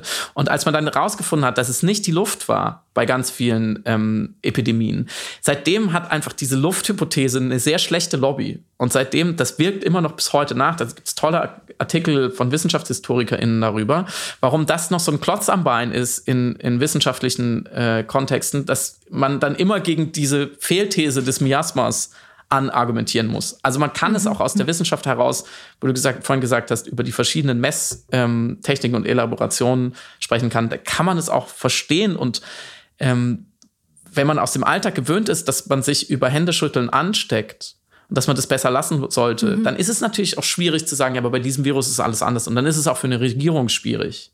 Ähm, da darf man, finde ich, dann auch nicht zu viel verlangen. Und deswegen ja. klassische Jein-Antwort auf deine Frage. Ich finde es auch deshalb so schwierig, weil sehr ähm, heftige intellektuelle Kräfte wirken, genau in diesem Beispiel, was das äh, Händewaschen anbelangt, mhm. gegen die wir uns eigentlich aktiv ähm, mit Selbstreflexion in dem Moment auch wehren müssten. Also wir haben die von uns auch schon oft zitierte kognitive Dissonanz, einfach verschiedene Informationen, die, in, äh, die uns entweder zu einer Reaktanz bringen oder die in Widerspruch zu dem sind, was wir gelernt haben. Mhm. Und diese innere Spannung wird dann aufgelöst, entweder durch Verrationalisierung oder ähm, Ablehnung oder ähm, Umgehung. Also man redet es sich schön. Und ich fand das ähm, als, um das Beispiel auch aufrechtzuerhalten, auf Twitter sehr interessant, wenn du sagst, das bringt nicht so viel und jemand sagt, äh, doch, es bringt wohl was und du sagst, ich hätte gerne eine Quelle, ähm, ich, also sag mir bitte da gerne den wissenschaftlichen Stand zu. Und dann schreibt die Person drunter, ja, okay, dagegen jetzt nicht, aber es bringt natürlich was gegen eine Grippe. Ja. So, und man hat sofort gemerkt, wie das Gehirn also versucht, ähm, die, die, die von, also offenbar so in dem Moment auch intellektuell als äh, aggressiv empfundene Attacke sozusagen, mhm. also im übertragenen Sinne von dir, irgendwie umzulenken und trotzdem Oberhand zu gewinnen oder trotzdem auch mit sich im, im, in einer Nichtspannung zu sein. Und das ist genau das, was passiert, wenn man eine kognitive Dissonanz spürt. Mhm. Und ähm, wen das interessiert, unbedingt eigentlich nochmal das Experiment dazu lesen von Festinger, der mit Vertretern einer religiösen Sekte gesprochen hatte, wo der Sektenführer eben gesagt vorsichtig, hat... Samira, vorsichtig, Nein, nein, nein, nein. Ja, entschuldige. Hände waschen nur, ist keine Sekte. Ist, bitte, nein, bitte, nein, bitte. Oh Gott.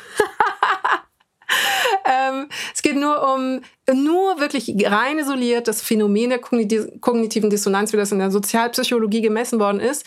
Ähm, und Einstellungsänderungen. Verhaltens- und Einstellungsänderungen, ganz wertvoll. Und äh, seine erste Forschungs-, sein erstes Forschungsdesign befasste sich eben mit dieser ähm, religiösen Sekte. Und da war der religiöse Führer, der sagte, an dem und dem Tag, an diesem ganz spezifischen Tag, wird die Erde untergehen. Und alle haben das 100% geglaubt und ihr Leben auch daraufhin ausgerichtet und ähm, Sachen gehortet und sich verabschiedet und äh, ihre Beziehungen darauf ausgelegt und waren eben Teil von seiner Sekte.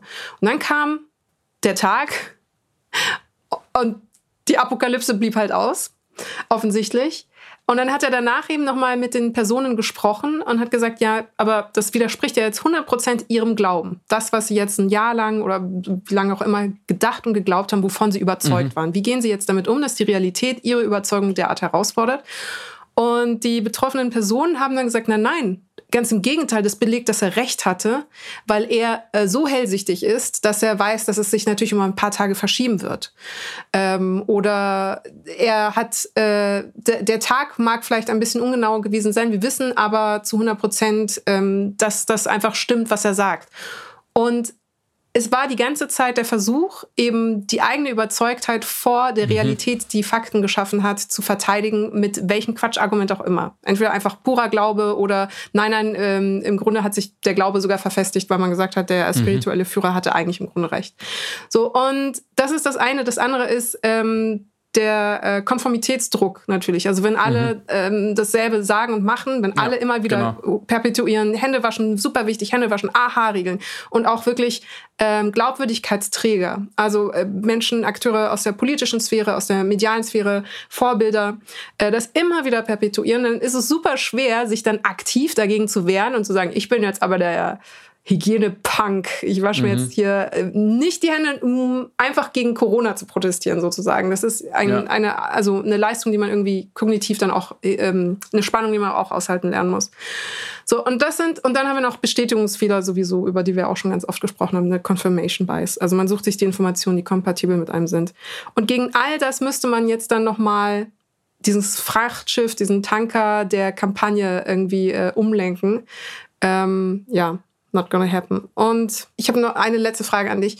Hattest du denn äh, jemals eine so grundsätzliche Einstellungsänderung, wo du wirklich einfach durch eine neue Erkenntnis verstanden hast, pff, ich habe ganze, mein ganzes Leben das so und so gemacht und festgestellt, das ist total dumm. Ich mache das jetzt anders. Ja, Zeitverschiebung, aber ins Schlechte. Ich habe es immer gut hingekriegt und jetzt kriege ich es nicht mehr hin. Ähm, ich denke kurz nach, während ich über was anderes rede. Vielleicht funktioniert es ja. ja. Ähm, ich wollte gerade sagen, was du von den SektenjüngerInnen gesagt hast, man könnte es ja das Projektionsparadox nennen. Also wie mhm. beim Präventionsparadox, ne, du, du triffst eine Maßnahme gegen was ähm, und machst eine Prävention, die ist erfolgreich, deswegen tritt es nicht ein und dann paradoxerweise hast du was gegen was unternommen, was nicht eintritt. Also war es könnte man sagen, umsonst. Wieso hast du es eigentlich gemacht? So, und du musst immer argumentieren, ja, aber sonst wäre es ja eingetreten. Das Projektionsparadox ist, du machst eine Vorhersage und wenn sie nicht eintritt, hast du recht gehabt. Weil, ja. weil du ja, wenn du so schlau bist, dass du solche Sachen vorhersagen kannst, dann kannst du natürlich sie zum Beispiel auch absichtlich falsch gesagt haben. Also dann findest du ja, ja. immer einen Ausweg daraus. Paradoxerweise bist du deswegen äh, glaubwürdig und allwissend, weil du eben daneben liegst. So, das ist, dann sind wir fast schon, heute verlabern wir uns. Tut uns leid, es ist gleich eine Stunde, aber das, da, da müssen wir jetzt dranbleiben kurz. Bitte bleibt stark. Das ist auch für uns die sechste Stunde. Das ist so, wie wenn Putin seine Soldaten in äh, vermeintlich neutralen Uniformen in die Ukraine schickt und jeder weiß, ja, wahrscheinlich sind es keine amerikanischen Soldaten in der Ukraine und sind wahrscheinlich auch keine brasilianischen Soldaten, wahrscheinlich auch keine deutschen und keine ugandischen, sondern wahrscheinlich schon russische Soldaten, die gegen ukrainische Soldaten kämpfen. Und er stellt sich dann hin und sagt, ja, aber weiß man ja nicht, waren ja neutrale Uniformen. Dann macht er das natürlich nicht, weil er wirklich glaubt, ihm würde jemand glauben, sondern mhm. weil die Botschaft ja ist, schaut mal, eure Kategorien wie Wahrheit oder Lüge oder Glaubwürdigkeit sind mir so egal weil ich so stark bin. Ich stehe so drüber, dass ich sie mit Füßen treten kann. Ich kann mich sogar selber ein bisschen lächerlich machen dabei. Und es ist aber egal, weil ich bin Putin. Und ich spiele nicht nach euren Regeln. Und nach innen kommuniziert er natürlich, schaut mal, die geben so viel auf Aufrichtigkeit und ich, ich kack den auf den Tisch, ist mir völlig egal, was für ein starker Anführer ich bin. So. Und er ist natürlich auch in dem Fall in, dem, in, in so einem Glaubwürdigkeitsparadox. Jetzt führt es aber wirklich sehr weit weg. Ob ähm, diese Meinungsänderung bei mir. Ja, ich könnte natürlich jetzt eine wunderbare Überleitung zum Fußball bauen. Ich kann es ja mal machen und wir, wir kommen dann gleich drauf. Mm, nee, an, besser. Also erstens mal, äh, dass, dass Fußball ähm, der, der Fußball wirklich ein Problem hat und grundlegend reformiert gehört, ist, wäre vielleicht so eine Änderung. Der Meinung hätte ich vor zehn Jahren noch äh, stark dagegen argumentiert. Mm, aber auf einer Metaebene, was dann auch wieder zu unserem folgenden Fußballthema passt, ich glaube nicht mehr daran, und ich habe dafür Argumente, ich sage nicht, dass ich recht habe, aber ich kann es argumentativ belegen. Es ist nicht nur ein Glaubenssatz, spirituell, esoterisch, sondern ich finde, da gibt es auch wissenschaftliche Argumente dagegen. Ich glaube nicht daran, dass kollektive Verhaltensänderung von sehr, sehr vielen Individuen große Probleme lösen kann. Alleine. Mhm. Ich glaube nicht daran, dass man nur genug Leute überzeugen muss, ihr Verhalten zu ändern, gerade in Konsumzusammenhängen wie bei einer Fußball-WM oder beim, bei der Klimaerwärmung. Und dann geschieht signifikanter Wandel, der das Problem wirklich löst. Bottom-up funktioniert in diesen Zusammenhängen nicht so mhm. empirisch gesehen. Theoretisch vielleicht schon, oder hat, klappt einfach wahnsinnig selten, deswegen finde ich, ist der Fokus darauf vergeben. Früher dachte ich, man muss nur genug Leute überzeugen, keine, kein schlechtes Essen mehr zu kaufen, keine Autos mehr zu fahren, die zu viel Zeug in die Luft pesten oder eben sich Sachen anzuschauen, ähm, die ähm, unter menschenunwürdigen Umständen ähm, produziert werden, wie eine Fußball-WM in Katar. Äh, und dann klappt es schon. Inzwischen glaube ich sehr viel stärker an Top-Down-Prozesse, an Politik mhm. im weitesten Sinne ähm, des Wortes und an, auch an doch an politische Steuerungsfähigkeit. So, da haben wir neulich drüber ähm, gesprochen. Aber das dauert eine Weile und die Reaktanz ist natürlich hoch. Und am Anfang Confirmation biased man sich natürlich daraus. So, und ich will auch nicht sagen, ja. dass man danach schlauer ist oder ein besserer Mensch. Man hat sich nur einmal um 180 Grad gedreht und es braucht einmal ähm, seine Weile. Und vielleicht schieben wir jetzt noch ganz kurz ein, wie erfreulich das ist, dass die äh, Corona-Leugnerpartei AfD gerade nicht so richtig damit punkten kann, ähm, weil, das ist mein Verdacht, würde gerne deine Meinung dazu wissen, es funktioniert nicht so richtig, weil zwar sehr viele Leute ähm, auf der ersten Ebene gegen die Maßnahmen sind, gegen Lockdowns, gegen auch von mir aus gegen die Impfung, weil die dann vielleicht auch argumentieren, ja, das Virus gibt es ja gar nicht oder die, die Medien lügen uns an oder die Intensivstationen sind gar nicht so voll und habt ihr selber mal äh, jemand gesehen, der daran gestorben ist oder die Übersterblichkeit ist nicht so hoch oder es gibt auch andere Stimmen, bla bla bla, der ganze Bullshit. Das ist aber eigentlich gar nicht die Ebene, auf der sie wirklich argumentieren wollen. Das ist alles, wie du vorhin gesagt hast, nur schon die kognitive Dissonanzreduktion wie bei den SektenjüngerInnen, die dann irgendeine total wilde, abenteuerliche Erklärung erfinden, warum der Sektenguru trotzdem recht hatte. Die mhm. Leute wollen einfach nur bei ihrer renitenten Dagegenhaltung bleiben, bei ihrer bei ihrem großen Misstrauen gegenüber den Staat und all seinen Institutionen, bei ihrem bei ihrer Anti-Haltung gegenüber den demokratischen Parteien. Und deswegen folgen sie so halb den Corona-Leugner in, ins, in den Kaninchenbau. Ganz viele von denen haben aber genug Empathie, genug Verständnis, genug kognitive Ressourcen und vor allem genug Angst vor diesem Virus und diesen krassen Zahlen, dass sie eigentlich überhaupt nicht dagegen sind. Aber sie kommen aus der Nummer an der Stelle nicht wieder raus. Und ich glaube, deswegen bröckelt da auch eine Zustimmung für die AfD, beziehungsweise können sie die Leute nicht so wie bei den Flüchtlingen ähm, mhm. nicht so gut aktivieren und damit nicht so gut Politik machen, weil bei der bei der bei den äh, Problemen rund um Migration oder bei dem Diskurs dockt es, docken die konkreten Fragen, wird da ein Flüchtlingsheim gebaut, wie viele Geflüchtete wollen wir überhaupt ins Land lassen und so machen wir die Grenzen zu oder auf, so wie verhandeln wir da, viel stärker an eine Grundüberzeugung daran und an einen Grundrassismus, den leider mhm. viel mehr Leute in dieser Gesellschaft tragen, als eine äh, Todessehnsucht oder ein, ein Grundmisstrauen in die Frage, gibt es tödliche Krankheiten? So, das ist jetzt eine sehr halbfertige These, aber ich hoffe, du weißt, was ich meine. Ja, ich finde das ähm, insofern als Gedankenexperiment spannend, wenn es eine Partei gäbe, die versuchen würde, das trotzdem so dermaßen zu ideologisieren, äh, die Pandemie. Also wirklich sich dann auch die Corona, Corona die Querdenkerpartei, oder haben wir eigentlich mhm. schon, wie heißt das nochmal, die Basis? ja. glaube ich, äh, ist in verkappter Form zumindest irgendwie, äh, hat auf jeden Fall Überschneidung. Ich habe jetzt nicht gesagt, die, äh, die Basis ist jetzt die Corona-Leugner- oder Querdenkerpartei, aber ich glaube, da gab es sehr viele Tangenten.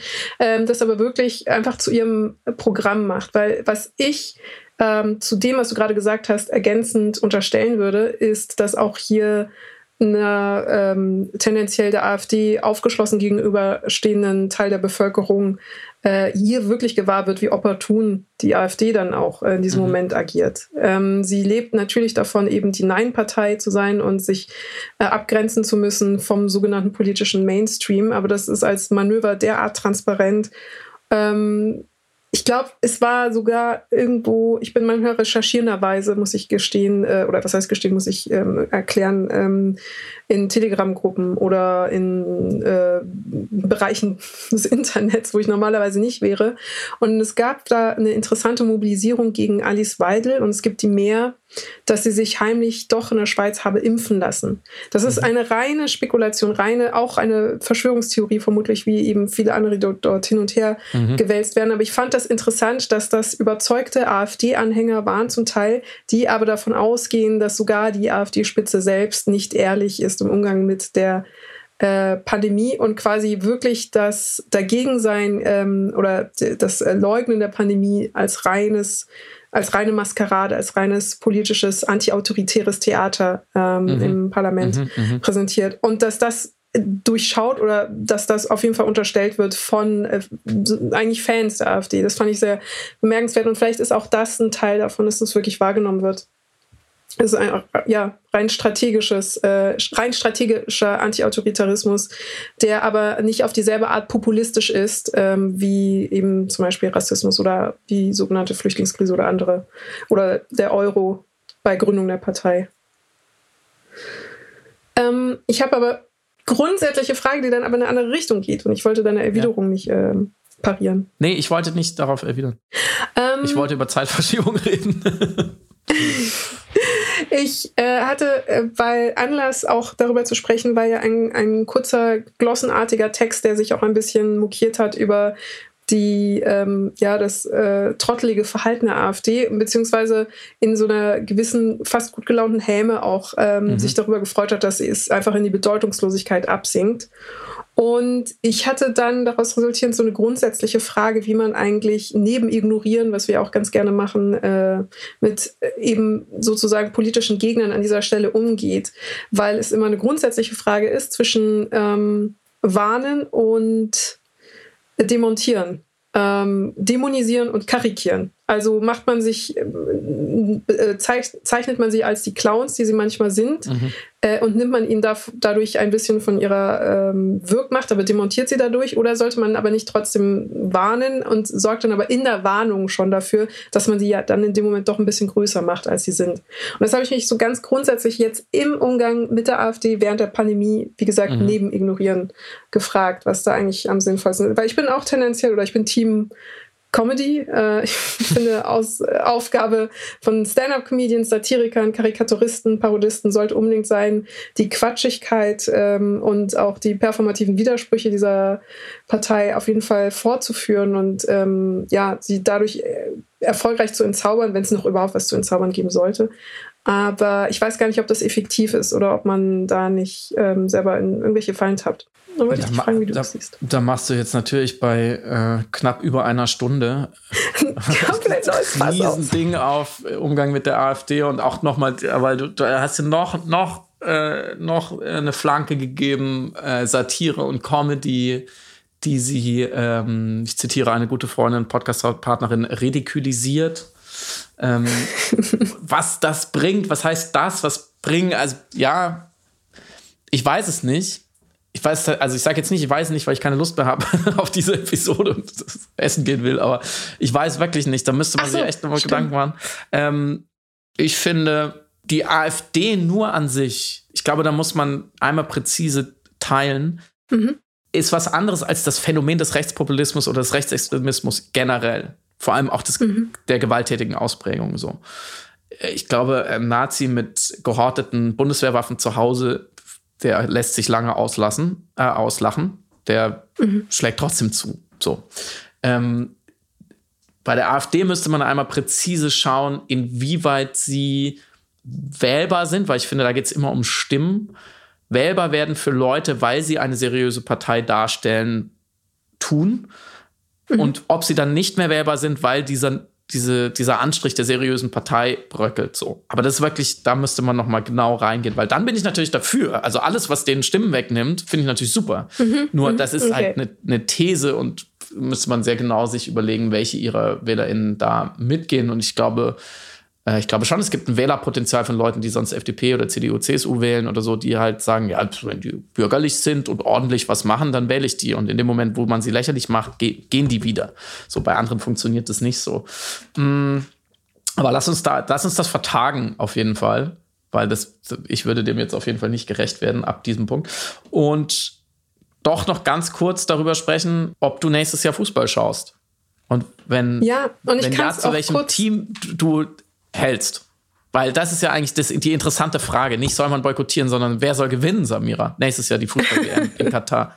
Ich wäre, wenn es nach mir ginge, wirklich für einen Komplett-Boykott. Meint nicht schauen, nichts mhm. dazu äh, thematisieren, meint auch Medien, ähm, die einfach die Berichterstattung darüber aussetzen ähm, ist einfach nicht in irgendeiner Form legitimieren oder adeln, indem man es in irgendeiner Form stattfinden lässt, weil, ähm, und das ist auch eigentlich, also da ist gar nicht so komplex in der Materie. Wie gesagt, es gab diesen Amnesty International Bericht, ähm, der aufgearbeitet hat mit Hilfe von Regierungsdaten und auch äh, Daten von den Herkunftsländern der Gastarbeiter, die eben in Katar ähm, beteiligt waren am Bau der ganzen Infrastruktur, die notwendig war, um diese WM überhaupt möglich zu machen, ähm, kommen eben zu einem Schluss, dass zwischen 2010 und 2019 über 15.000 Nicht-Kataris, verschiedene Altersgruppen in diesem Land gestorben sind in ihrer Tätigkeit als Gastarbeiter. Und das muss nicht heißen, dass sie bei der Arbeit gestorben sind. Ähm, das, das, diese Sachen werden noch äh, gerade ausgewertet. Aber äh, Fakt ist auf jeden Fall, wir haben eine schon alleine statistische und dementsprechend soziologische Anhäufung von toten Menschen einer bestimmten Demografie in mhm. einem der modernsten und aufgerüstetsten Länder der Welt äh, in Zusammenhang mit Arbeitsausbeutungsprozessen. Und man muss es so drastisch sagen, wenn wir diese Spiele anschauen sollten, dann müssen wir uns die ganze Zeit darüber gewahr sein, dass zur Fertigstellung der Infrastruktur und zur Ermöglichung des Spiels, das wir gerade schauen, Menschen wenn sie nicht gestorben sind, zu 100 Prozent ausgebeutet worden sind, zermalmt worden sind von einem kapitalistischen System, was eben eng verwoben ist mit ähm, der Ökonomie des Sports ähm, und der Ökonomie in Katar, verramscht worden sind, zu menschenunwürdigen Konditionen in Massenunterkünften ähm, untergebracht worden sind. Und wir, während wir in Nationalfarben Konfetti werfen, die Vuvuzela schwingen äh, und irgendwie trottelige Selfies im Freudentaumel machen darüber, dass die eigene Mannschaft gewonnen hat, mhm. äh, wir im Hinterkopf behalten müssen, dass es ein Menschenunrechtsregime und in diesem, äh, in dieser Aufzählung von allen Sachen, die ich gesagt habe, sind so Sachen wie eben Frauenrechte, Queerrechte, ähm, die der Umweltschaden, der durch diese WM auch in Gang gesetzt wird äh, und die Abwesenheit von Pressefreiheit noch gar nicht mitgedacht und inkludiert und kommt quasi on top von, wie gesagt, einer großen Menge toter Menschen. Und ich glaube, da ist einfach eine Grenze international erreicht, die so nicht tragbar ist. Und deswegen bin ich einfach für einen Total-Boykott. Und mhm. ja, wieder 200 Follower weniger, Friedemann, yay. Ach, was, wir die Piraten sind da Powerplay-HörerInnen, boykottieren die WM, glaube ich, schon seit sie geboren wurden, in, in der Gänze. Ähm, ich habe gleich eine Nachfrage. Hattest du erwähnt und gebührend herausgestrichen, dass man bei 70 Prozent dieser Todesfälle die Umstände nicht klärt? Klären kann. Ja, stimmt. Das, äh, das ist ein wichtiger Faktor, den Amnesty rausgearbeitet hatte und die Guardian im Februar auch nochmal. Äh, es wird am häufigsten immer gesagt, ähm, Todesursache, natürliche Todesursache oder Herzversagen. Und jetzt ist es so, dass David Bailey, das ist der Pathologe der Weltgesundheitsorganisation, erklärt hat, das bedeutet auf einer Todesurkunde genau gar nichts. Das hat kein, also weil die meisten Menschen, die einfach sterben, sterben einfach einer natürlichen Ursache oder Herzversagen. Das ist, also man muss dazu noch eine Erklärung liefern, wie genau gestorben wurde, um nachvollziehen zu können, welche, äh, welche Todesart die Person erlitten hat. Und natürlich nimmt das aber ähm, oder ist das sehr dankbar in der im Umgang ähm, Katars eben mit seinen Arbeitskräften keinen Zusammenhang herstellen zu wollen zwischen der Gluthitze, den Arbeitsbedingungen, äh, dem mangelnden Wasser und äh, dem Tod ihrer Gastarbeiter. Ja. Weil das fand ich, das war, wirklich an dieser Nachricht, ne, Amnesty International hat nochmal neue Zahlen, 15.000 in, ähm, in diesem Jahrzehnt, fand ich diese, einfach diese Nebenbemerkung, dass die meisten Familien eben die Nachricht bekommen, ja, da ist äh, halt junges, männliches, meistens, ich glaube, aller, aller, allermeistens Männer, männliches Familienmitglied mhm. gestorben unter ungeklärten Umständen. Also Alle zwischen 30 und 40, ja. Ja, und das sind ja auch äh, Hoffnungsträger dieser Familien, die da Geld verdienen sollen für viele andere. Mhm. Und das fand ich so niederschmetternd, dass, dass also wirklich 10.000, 12.000 Familien irgendwo sitzen und spekulieren müssen dürfen, mhm. was, was mhm. mit diesen äh, Menschen passiert ist. Und das zeigt, finde ich, dann nochmal die Systematik dieser Ausbeutung und warum man von eben durchaus von ähm, Sklaverei auf eine Art reden kann. Mhm. Jetzt kommt meine Rückfrage. Du bist ganz klar für einen Boykott. Mhm. Boykott von, von wem? Also du meinst die ZuschauerInnen, richtig? Und ähm, was passiert dann? Ich will das noch kurz vielleicht ergänzen. Das ist so die kindische Individualmeinung. Aber ich weiß, dass es auch andere Formen des Boykotts gibt. Zum Beispiel die, die Nationalmannschaft von Dänemark hat die ganzen Sponsoren von ihren Trainingstrikots entfernen lassen und stattdessen stehen da eben so Menschenrechts-Slogans und Proklamationen drauf. Mhm. Und das wirkt im ersten Moment ein bisschen so wie, ich verkleide mich als eine Sonne, um gegen äh, Atomkraft zu protestieren oder so. Also ein bisschen so T-Shirt-Aktivismus. Aber mhm. das ist eigentlich sehr, sehr schlau weil es genau das System an der Stelle sabotiert, äh, wo es für äh, die Ökonomie relevant wird, vor allem für Investoren. Ähm, also Investoren, die in ein Reichweiten starkes Sportspektakel investieren und äh, Sponsoren, die dort eine Sichtbarkeit haben wollen. Die äh, Spieler verweigern in dem Moment selber Werbekörper für etwas zu sein, verweigern also diese Sichtbarkeit und sind dann eine Mahnung. Also sind dann im Fernsehen ja dann stattfinden oder in dem Bild, auf dem Bildschirm übertragen, eine ähm, Erinnerung an die Menschenrechte und Mahnung. Deswegen finde ich das zum Beispiel auch ein, eine legitime Form des Protests und der Auseinandersetzung damit. Ich überlege gerade, ob es Norwegen war, die auch ausgeschlagen haben, da äh, hinzufahren, mhm. einfach gar nicht, gar nicht dort stattzufinden. Mhm. Ähm, was, ist die, was ist die Konsequenz daraus, wenn eines der als Fußballland geltenden Fußballländer wie Deutschland ähm, sich diesem ganzen inszenierten Superspektakel entzieht, mit Rückbezug eben auf die Menschenrechte und mit der klaren Aussage oder Positionierung, dass dadurch Menschenrechtsverletzungen nicht legitimiert werden sollen oder die, äh, die Möglichmachung des äh, Sterbens von Menschen im Rahmen dieses kapitalistischen Systems, ähm, glaube ich, hätte es eine ansteckende Wirkung insofern, als dass dann auch andere Länder zum Beispiel mitziehen würden. Und ich glaube, das ist vielleicht eher das Problem, dass es, äh, dass jeder, dass alle denken, sie könnten die WM für sich nicht absagen, weil es ist zu groß. Es ist, äh, man, man, man kann das einfach nicht machen. Es ist ein ökonomisches Problem. Aber ich glaube, wenn tatsächlich ein, ein Land das machen würde, dann würde der Druck, der soziale und politische Druck auf jeden Fall erhöht Und ich glaube an der Stelle auch, dass Fußball eben so politisch ist, dass auch die Abwesenheit beim Fußball politisch wird und ist. Mhm. Ja, also der klassische Domino-Effekt. Mhm. Ja. So, ich bin da völlig dafür. Ich finde auch, das kann man alles boykottieren. Ich habe auch langsam wirklich einfach keine Lust mehr drauf. Ich glaube nur, ähm, dass der Boykott der FernsehzuschauerInnen, so, der ist mhm. der schwächste von allen. Natürlich, mhm. bis du das an den Quoten merkst, so, ähm, natürlich, da wird auch das Geld reingespült und wenn, das ist immer so, ne, das ist immer so banal und so eine blöde Besserwisser-Argumentation. Ja, wenn keiner mehr gucken würde, können sie es auch nicht machen. Ja, klar. Mhm. Aber, ne, wenn, wenn alle nett zueinander wären, brauchen wir keine Gesetze mehr. So. Funktioniert nicht. Ähm, und deswegen gucke ich immer sehnsüchtig so nach so besseren Hebeln. Und eine Nationalmannschaft, mhm. die, die zurückzieht, ist natürlich ein viel besserer Hebel. Sondern ist die Frage, wie kommt man dazu? Ähm, und ich glaube nicht, dass das über einen Boykott geht. Also, dass man mhm. halt, also Boykott heißt ja, ich konsumiere es nicht mehr, sondern dass man auf Nationalspieler und Funktionäre einfach Druck ausüben muss. Ähm, mhm. Und dass denen klar werden muss, an was, welchem Spiel sie teilnehmen. Und natürlich, du hast völlig recht, wenn, die, wenn jetzt die deutsche Nationalmannschaft sagen würde, wir machen da nicht mit aus den Gründen, das wäre mhm. natürlich ein Erdbeben und da würde, das würde natürlich was bringen. Mm, oder anderes Beispiel, wo ich glaube, wo einfach Engagement oder, oder ähm, Protest wirklich was bringt. Der FC Bayern macht ja gute Geschäfte mit Qatar Airways. Airways. Und mhm. Qatar Airways ist ja einfach eine staatliche, ähm, die staatliche Flugsgesellschaft. Also das kann man so in, ungefähr in einen Topf werfen. Auch weil gerade zum Beispiel Paris, Paris Saint-Germain oder andere große Clubs sehr, sehr viel Geld über solche Deals verdient haben, wo man nicht so genau hingeschaut hat, wo kommt das Geld her, unter welchen Umständen und so weiter. Dann haben die Bayern irgendwann gesagt, das machen wir jetzt auch. Auf der letzten äh, FC Bayern Jahreshauptversammlung vor nicht äh, allzu langer Zeit gab es unfassbare Szenen, die es noch nie gab auf einer Hauptversammlung, egal wie mhm. der Verein stand, weil äh, eine, eine größere Gruppierung an Vereinsmitgliedern, die da sind, ähm, gesagt hat, wir wollen das nicht mehr. Wir wollen jetzt mhm. darüber abstimmen, ob ihr aus diesem Vertrag raus müsst. Und das hat man nicht zugelassen. So.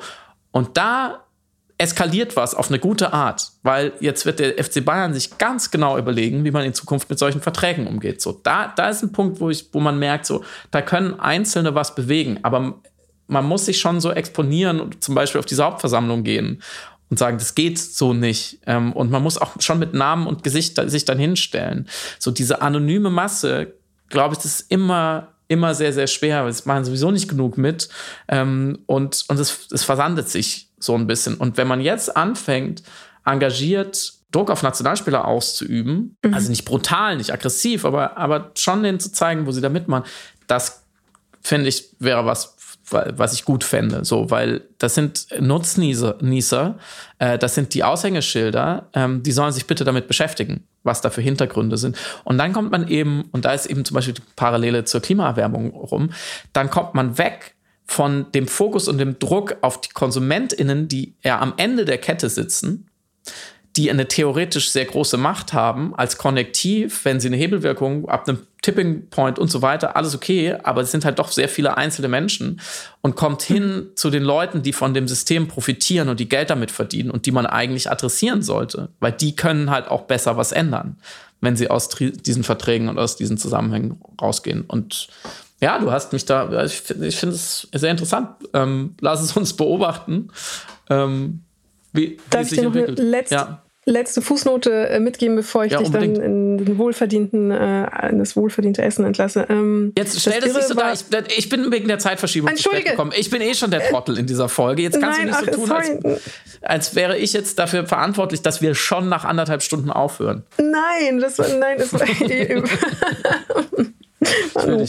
ähm, ähm, das ist mir erst, das wusste ich äh, übrigens nicht ähm, in der Recherche für meine Kolumne, wo ich auch eben über Katar geschrieben habe, äh, gewahr geworden.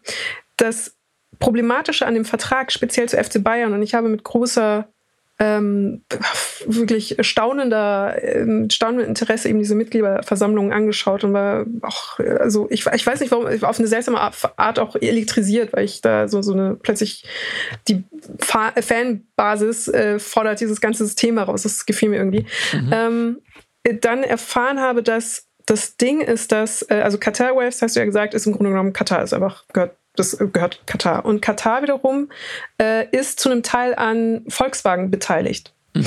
Und Volkswagen wiederum äh, ihm gehört Audi und Audi ist der Hauptsponsor von FC Bayern. Mhm. Und dadurch haben sie ökonomische oder vertragliche Fesseln, die das Ganze komplizierter machen, aber im Grunde genommen auch die Perversion und die Korruptiertheit ähm, dieses, des, des ganzen äh, des sportökonomischen Dispositivs plötzlich deutlich gemacht hat und auch sichtbar gemacht hat. Also dass das jetzt plötzlich eine, ähm, ja, für uns als Laien eine Verfügbarkeit hatte, fand ich bemerkenswert.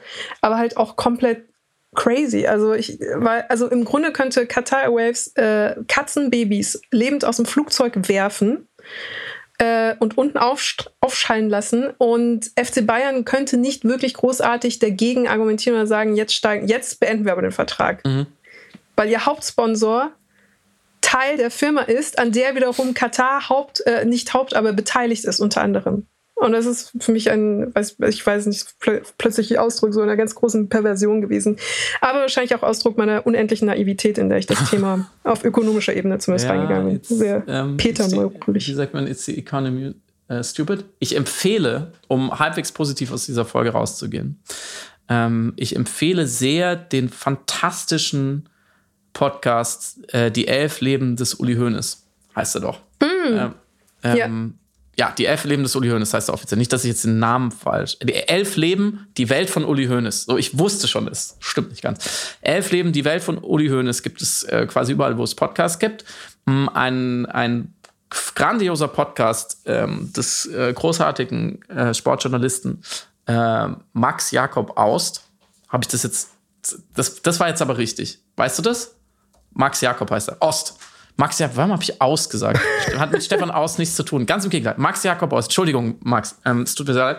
Aber jetzt haben wir es richtig empfohlen, weil nämlich nicht nur für FC Bayern-Fans, die viele von Ihnen hören hier zu, oder Leute, die sich fragen, soll ich die WM boykottieren, ähm, sondern der Podcast ist deswegen so toll, weil man an der, an der Lebensgeschichte von Uli Hoeneß, die darin erzählt wird, erstens ganz viel lernt über die, die Entwicklung des Fußballs und auch die ähm, Kapitalisierung des Fußballs und die Kommerzialisierung des Fußballs, die ja immer so beschrieben wird. Aber äh, Max Jakob Ost schafft es, das wirklich mit Leben zu füllen und man versteht, was Uli Hoeneß dafür eine Rolle gespielt hat, aber wie krass sich dieser Sport verändert hat. Und natürlich ist äh, diese, dieser Sport nur eine ein Pass pro Toto auch eine Metapher auf die gesamte Welt, auf die Globalisierung, mhm.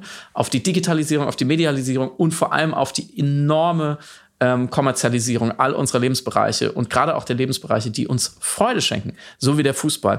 Und auf eine Art lernt man eben äh, von diesem Metzgerjungen Uli H. aus Ulm, wie der sich gemacht hat und warum, der, warum Bayern so ist, wie es ist, sein Verein, bis hin zu der letzten Frage, was ist eigentlich in Katar los? Es hängt alles miteinander zusammen und deswegen lege ich euch diesen Podcast mhm.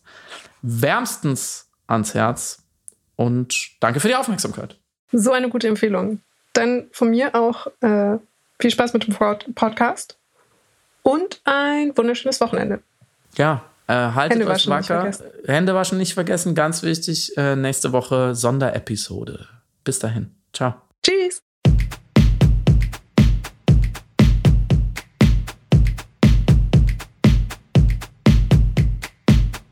Du hörst Piratensender Powerplay. Das Gespräch am Ende der Woche mit Samira El-Wasil und Friedemann Karik. Piratensender Powerplay ist eine Produktion von Stereotype Media in Kooperation mit Yam Yam, der unsichtbaren Tupperbox für den diskreten Foodie. Du möchtest Yam Yam zwei Wochen lang kostenlos testen? Abonniere diesen Podcast überall und gewinne gutes Korma. Bon Appetit!